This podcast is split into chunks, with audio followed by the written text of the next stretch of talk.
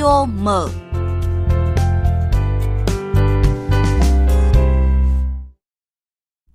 Studio mở hôm nay chúng ta cùng đến với một vấn đề được nhiều người dân quan tâm trong thời gian qua, đó là tình trạng gia tăng của các loại tội phạm với nhiều phương thức thủ đoạn mới ngày càng tinh vi.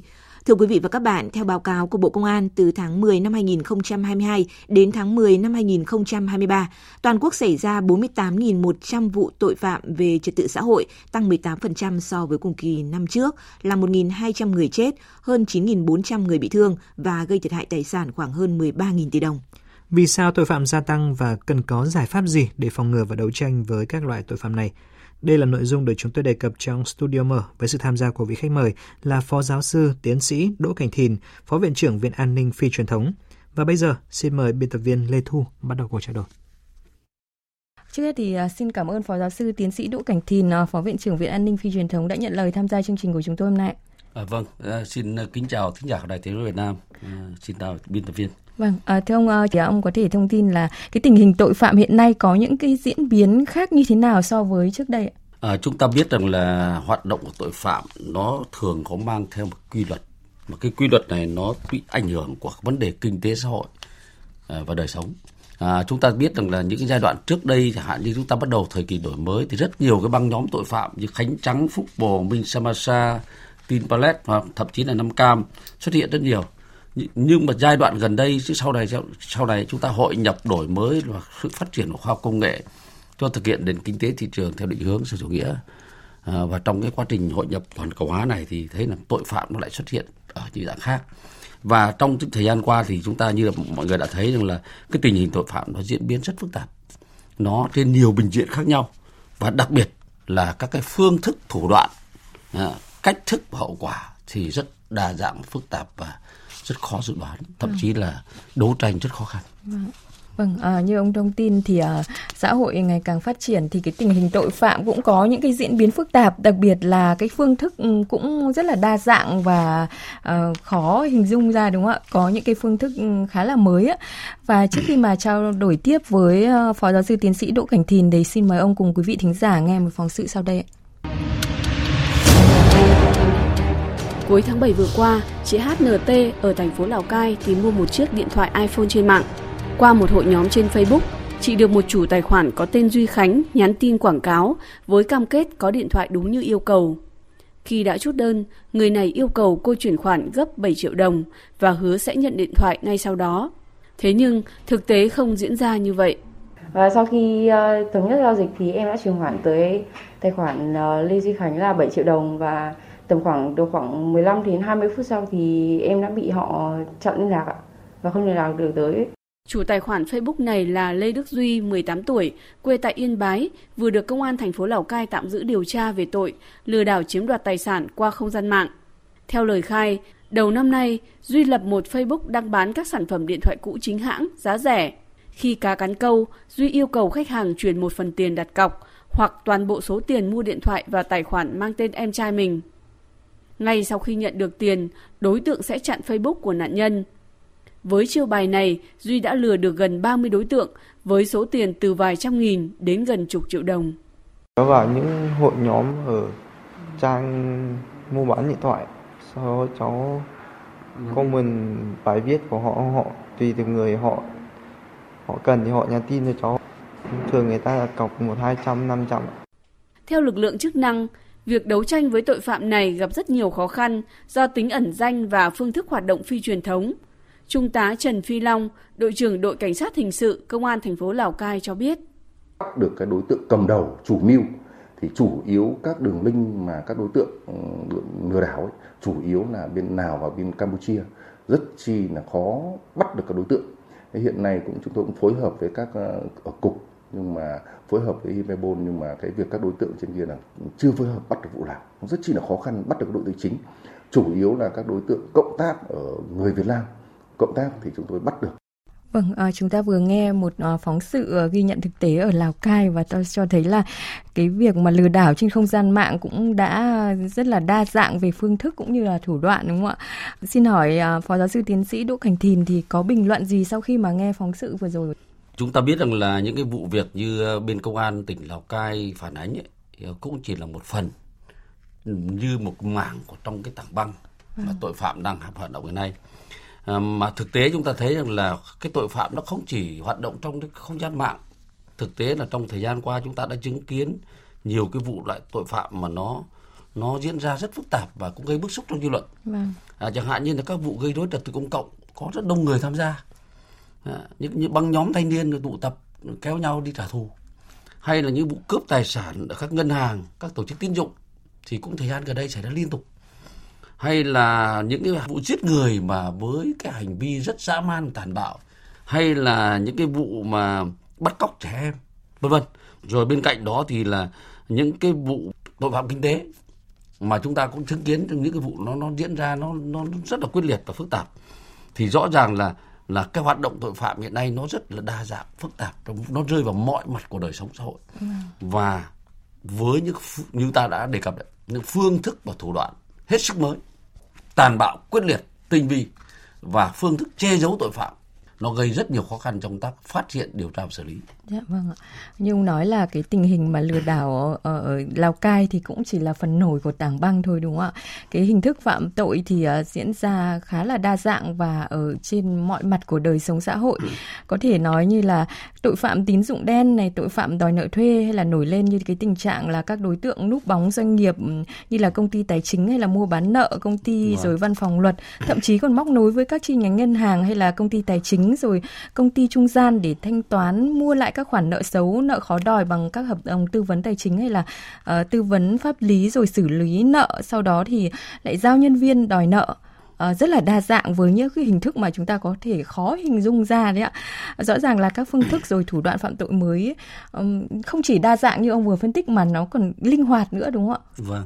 Cái đối tượng này nắm bắt rất nhanh những cái nhu cầu của của của nạn nhân cũng như là của người người người người dân và cũng như là các nạn nhân cho nên là khi chỉ cần phát hiện cái sơ hở nào đó trong cái kẽ của quản lý và cái cũng như tâm lý của người người người người người dân đấy à. của nạn nhân đấy thì là các đối tượng sẵn sàng thực hiện ngay cho nên là nó thường xuyên cứ xuất hiện chẳng hạn như chúng ta biết là khi nhà nước thông báo là sẽ ra soát xóa những sim rác và đăng ký chính chủ những thuê bao điện thoại thì lập tức các đối tượng lại có cách thức để mà đưa ra viện là thông tin là khai thác thông tin của nạn nhân, ừ. lừa đảo, dọa dẫm À, hay là chúng ta chỉ cần gọi là đưa chứng minh nhân dân gọi là thực hiện là là là, là định danh cá nhân đấy về trong cái thay chứng minh dân gắn chip ấy, thì các đối tượng lại cũng có ngay cách thức khác để mà thực hiện hành vi lừa đảo đó hay là trong cái vấn đề tài chính chúng ta biết rằng là uh, trái phiếu doanh nghiệp hoặc trong chứng khoán chỉ cần một sự thay đổi nào đó trong hoạt động đời sống xã hội hoặc xuất hiện vấn đề mới thì các đối tượng tạo tội phạm đã nắm bắt ngay cái cái cái cái, cái cơ hội đó và bày ra các phương thức thủ đoạn rất tinh vi rất bài bản rất lắt léo và cái kịch bản rất là chi tiết để đưa nạn nhân vào cái vòng xoay của chúng. Và cuối cùng mục đích cuối cùng là đưa nạn nhân vào bẫy và lấy được tài sản. Và đồng thời nó gây ra những phức tạp rất lớn trong trật tự xã hội. Dạ, vâng ạ. Không chỉ linh hoạt mà ông phân tích là còn những cái hoạt động rồi những hành vi rất là tinh vi đúng không ạ? Không chỉ là nắm bắt tâm lý nạn nhân mà còn lợi dụng hay là tranh thủ những cái cơ hội phát triển của khoa học công nghệ này. Tội phạm có thể thực hiện những cái phạm vi rộng hơn thậm chí là mang tính toàn cầu hay là có khả năng liên kết giữa các đối tượng với nhau, thậm chí là có thể câu kết rồi móc nối với các cơ quan hay là các đơn vị nữa. Vậy theo ông thì những cái điều này gây khó khăn thách thức như thế nào trong cái công tác phòng ngừa cũng như là đấu tranh tội phạm. Vâng, ờ, công tác đấu tranh phòng chống tội phạm luôn là vấn đề phát khó khăn và phức tạp. Chúng ta biết rằng là các cơ quan chức năng à, như công an, tòa án, kiểm sát, vân vân à, phải nói là cũng đã rất quyết liệt, quyết tâm đấu tranh chống tội phạm đến cùng, khám phá, điều tra, phát hiện rất nhiều vụ án phức tạp và đưa ra ánh sáng. Cái đấy là chiến công của họ và chúng ta phải ghi nhận và cũng đánh giá cao. À, tuy nhiên chúng ta biết rằng là không có vụ án nào là dễ nó cả liên quan đến pháp lý về chứng minh cho toàn bộ hành vi chứng cứ tính chất của tội phạm để xử lý đúng người đúng tội đúng pháp luật là một vấn đề khó khăn. Và đặc biệt chúng ta biết rằng trong sự phát triển của khoa công nghệ hiện nay, thì các đối tượng sử dụng các cái không gian mạng cũng như là sự khoa công nghệ vào thực hiện tội phạm. Thì việc phát hiện, điều tra, thu thập tài liệu chứng cứ và đấu tranh xử lý trước pháp luật là một thách thức không hề nhỏ. Đặc biệt một cái nữa, đó là một số hoạt động tội phạm có tính xuyên quốc gia, xuyên biên giới. Nó tác động ảnh hưởng một việc cái khó khăn trong vấn đề về sự sự xung đột hoặc là sự không đồng thuận hoặc là không thống nhất về mặt pháp lý về vấn đề ngoại giao vân vân. Vì vậy cho nên là những trường hợp mà các đối tượng nó có hoạt động xuyên biên giới xuyên quốc gia và sử, sử dụng công nghệ cao sử dụng khoa học công nghệ thì cái việc điều tra phát hiện điều tra xử lý rất khó khăn. Đó. mặc dù vừa rồi chúng ta cũng đã đã khám phá rất nhiều vụ án lớn nhưng phải nói là cái phương thức thủ phạm nó luôn luôn thay đổi và cái việc thu thập tài liệu chứng cứ thì luôn luôn là một cái khó khăn đặc biệt chứng cứ điện tử. Hiện nay chúng ta thấy là là chúng cần chỉ cần một cái động tác nhỏ có thể xóa dấu vết hoặc là hoặc là che giấu tội phạm cách tinh vi. Đây là một cái thách thức không hề nhỏ với các cơ quan chức năng. À, không chỉ của Việt Nam nữa dạ. à, nhiều cái cơ quan à, bảo vệ pháp luật của các quốc gia khác trên thế giới đang đối diện với những cái sự phát triển của tội phạm mà sử dụng khoa công nghệ này Dạ vâng ạ. Ông vừa nêu thực tế cái tình hình uh, những cái loại hình tội phạm mới hiện nay chúng ta có thể nói là những cái hình thức ờ, mới ạ. Cũng như là những cái thách thức trong cái bối cảnh 4.0 không chỉ đối với Việt Nam và còn nhiều nước nữa khi mà 4.0 rồi công nghệ khoa học phát triển nên là cũng là ờ, vô hình dung tạo ra cơ hội cho những cái loại tội phạm này có thể phát triển và kết nối được với nhau nhiều hơn. Vậy thì ông có thể phân tích những cái hệ lụy tiêu cực do các loại tội phạm mới này gây ra như nào? Vâng, à, thưa quý vị thính giả, à, tội phạm thì luôn luôn để lại những hậu quả tiêu cực cho đời sống xã hội. À, trước hết là nó gây ra bất an. Cái sự bất an của người dân nó lại gây ảnh hưởng bất ổn xã hội. Và bất ổn xã hội thì không thể phát triển kinh tế xã hội được. Cái thứ hai nó làm giảm cái uy tín hiệu lực của cơ quan quản lý của các cơ quan bảo vệ pháp luật nó đảm bảo nó, nó gây ra cái hoạt động của cái cái hoạt động các cơ quan các tổ chức và doanh nghiệp nó không được bình thường và đúng đắn à, và đặc biệt có một điều quan trọng nhất chúng ta quan tâm đó là cái lòng tin cái lòng tin của người dân vào cái trật tự xã hội. Vâng. Đó. Bên cạnh đó thì à, nó gây thiệt hại về kinh tế. À, có thể là các cơ quan doanh nghiệp có thể bị phá sản, có thể bị thiệt hại rất lớn về kinh tế. À, cái là nhiều người dân bị mất tiền bạc, ảnh hưởng đến đời sống sinh hoạt, à, cuộc sống của họ và công việc của họ. À, có những vụ án mà chúng ta biết rằng là hoạt động của tội phạm nó trên diện rất rộng à, rất rộng. Nạn nhân có thể hàng nghìn người. À, và thiệt hại tài sản rất lớn. Mà những nạn nhân này khi đã đã gây ra thiệt hại rồi thì bản thân là tâm lý về mặt sức khỏe và tinh thần là rất bị bất an. Thậm chí trong bản thân trong gia đình cũng lộn xộn phức tạp mâu thuẫn. Dạ. và có những trường hợp là coi là là là, là không thể có sự phát triển bình thường nữa mà dẫn đến hành vi phạm tội khác. Chẳng như là có thể từ sập bẫy của tội phạm này dẫn đến có thể tự sát có thể dẫn đến đi cờ bạc có thể dẫn đến đi cướp giật có thể trộm cắp lừa đảo khác. Tức là tội phạm đẻ ra tội phạm. Dạ. thì đấy chính là những hậu quả mà à, của tội phạm. Cho nên là chúng ta mọi người nhận diện được cái tình hình đó. Và cái tính chất đó thì chúng ta mới có cái cách thức để chúng ta để chúng ta phòng ngừa được Vâng ạ. Rất là nhiều những cái hệ lụy uh, gây ra đúng không ạ? Những cái hệ lụy tiêu cực mà như ông phân tích là có rất là nhiều nhưng mà có thể thấy rõ nhất là thiệt hại về kinh tế là nhìn rõ nhất rồi.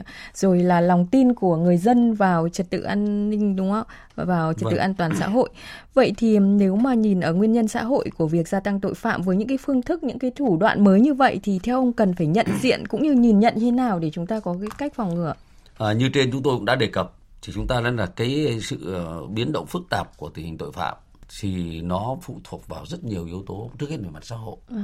đó là những cái sức ép về lao động sức ép việc làm sự cạnh tranh rồi cái nhu cầu nó vượt quá cái cái, cái khả năng của mỗi con người và cái nhu cầu ngày càng tăng. Dạ. à, sức ép như thế rồi là trước cái sự lôi kéo phức tạp của các cái tác động về những cái trào lưu xã hội mà nó tiêu cực ấy, nó tác động hàng ngày hàng giờ vào đặc biệt là thông qua không gian mạng cái mạng xã hội mạng internet ấy, nó tác động vào cái đối tượng là nhất là những người mà à, trẻ tuổi yeah. Dạ. thì chưa có sự trải nghiệm và có nhiều cái cái cái tham vọng vượt quá cái nhu cầu của mình thì người ta mong người ta thích hưởng thụ rồi cái đồng tiền lên ngôi nó làm cho cái trật tự kỷ cương nó đi xuống xã hội người ta chạy theo nó thì dẫn đến những cái phức tạp đó bên cạnh đó chúng ta thấy rằng là ở nguyên nhân xã hội nó còn vấn đề nữa là đấy chúng ta đang biết là chúng ta đang vào cái quá trình mà hội nhập toàn cầu hóa này yeah. Dạ. thì rất nhiều cái phương thức thủ đoạn mới à, và trước đây nó chưa từng có thì nay nó được phổ biến cách rộng rãi và các đối tượng mà những đối tượng xấu thì thường học hỏi cái đó rất nhanh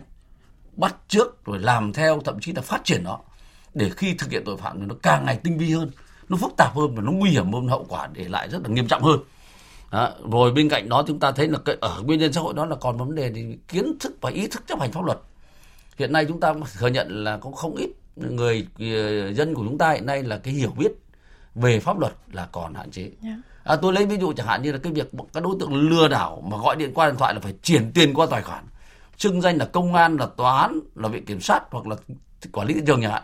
Thì nếu người dân hiểu một điều đơn giản là tất cả các cơ quan nhà nước không ai làm việc qua điện thoại. Yeah. Muốn có là phải có giấy tờ, có triệu tập, có đóng dấu yêu cầu làm việc ở đâu, thời gian nào, ai tiếp làm việc phải có biên bản. Và không có cơ quan nào yêu cầu chuyển khoản qua tài khoản và tất cả tài sản và tiền bạc là phải lập biên bản và có liêm phong và người chứng kiến. Nếu hiểu được như vậy thì chỉ cần một cuộc điện thoại gọi là anh có tài sản này khoản này gửi vào đây chúng tôi quản lý. Nếu không trả lại thì hiểu ngay đó là lừa đảo thì kiến thức của chúng ta về pháp luật rất nhiều còn lỗ hổng à. cái thứ hai là cái ý thức chấp hành pháp luật đó. một số người không không muốn muốn có lợi cho mình cái tính vụ lợi nó thúc đẩy, cho nên là bị dễ dẫn bị bọn tội phạm nó lợi dụng lôi kéo vào, thì cũng trở thành một cái vấn đề gây ra tội phạm phức tạp đấy chính là cái kẽ hở, là cái nguyên nhân dẫn đến tội phạm nó lợi dụng thôi. Vâng, điều đấy có lẽ là đặt ra là cũng phải tuyên truyền phổ biến cho người dân à, về cái kiến thức ờ, pháp luật nhiều hơn nữa đúng không ạ? Vâng. Khi mà nhận những cái cuộc gọi hay là những cái tin nhắn đe dọa giả dạng là công an để có thể là bắt chuyển tiền hay là có một cái hình thức nào đấy thì có thể đề cao cảnh giác khi mà à, có những cái kiến thức đủ hiểu biết về pháp luật ạ. À, ông vừa nêu ở cái góc độ xã hội để có thể nhận diện những cái phương thức những cái thủ đoạn mới à, còn nếu mà nhìn nhận ở góc độ tâm lý tội phạm thì à, cái hiện tượng gia tăng tội phạm với những cái phương thức thủ đoạn mới thì được nhận định như thế nào thưa ông? À, nói về tâm lý của đối tượng phạm tội trong thời trong thời gian ngày nay gần đây ấy, thì chúng ta biết rằng là các đối tượng có một cái cái cái cái kiến thức gọi là cái nhận thức về cái cái hành vi che giấu tội phạm cái hành vi thực hiện tội phạm và hành vi che giấu tội phạm nó ngày càng tinh vi hơn ừ. các đối tượng biết rằng là các cái cái cách thức cơ quan điều tra phát hiện và xử lý cách thức phát hiện của quần chúng cũng như là cái cái cái gọi là cái hậu quả có thể xảy ra đối với đối tượng cho nên là thường là các đối tượng luôn luôn chuẩn bị sẵn một cái tinh thần một cái thái độ một cái tâm lý thực hiện tội phạm rất rất là lạnh lùng dạ. quyết liệt thực hiện tội phạm đến cùng Đó.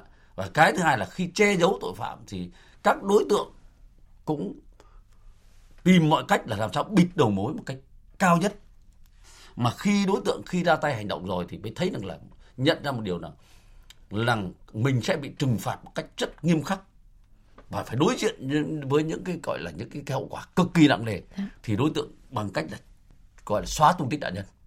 Đấy là một cách thức để che giấu tội phạm.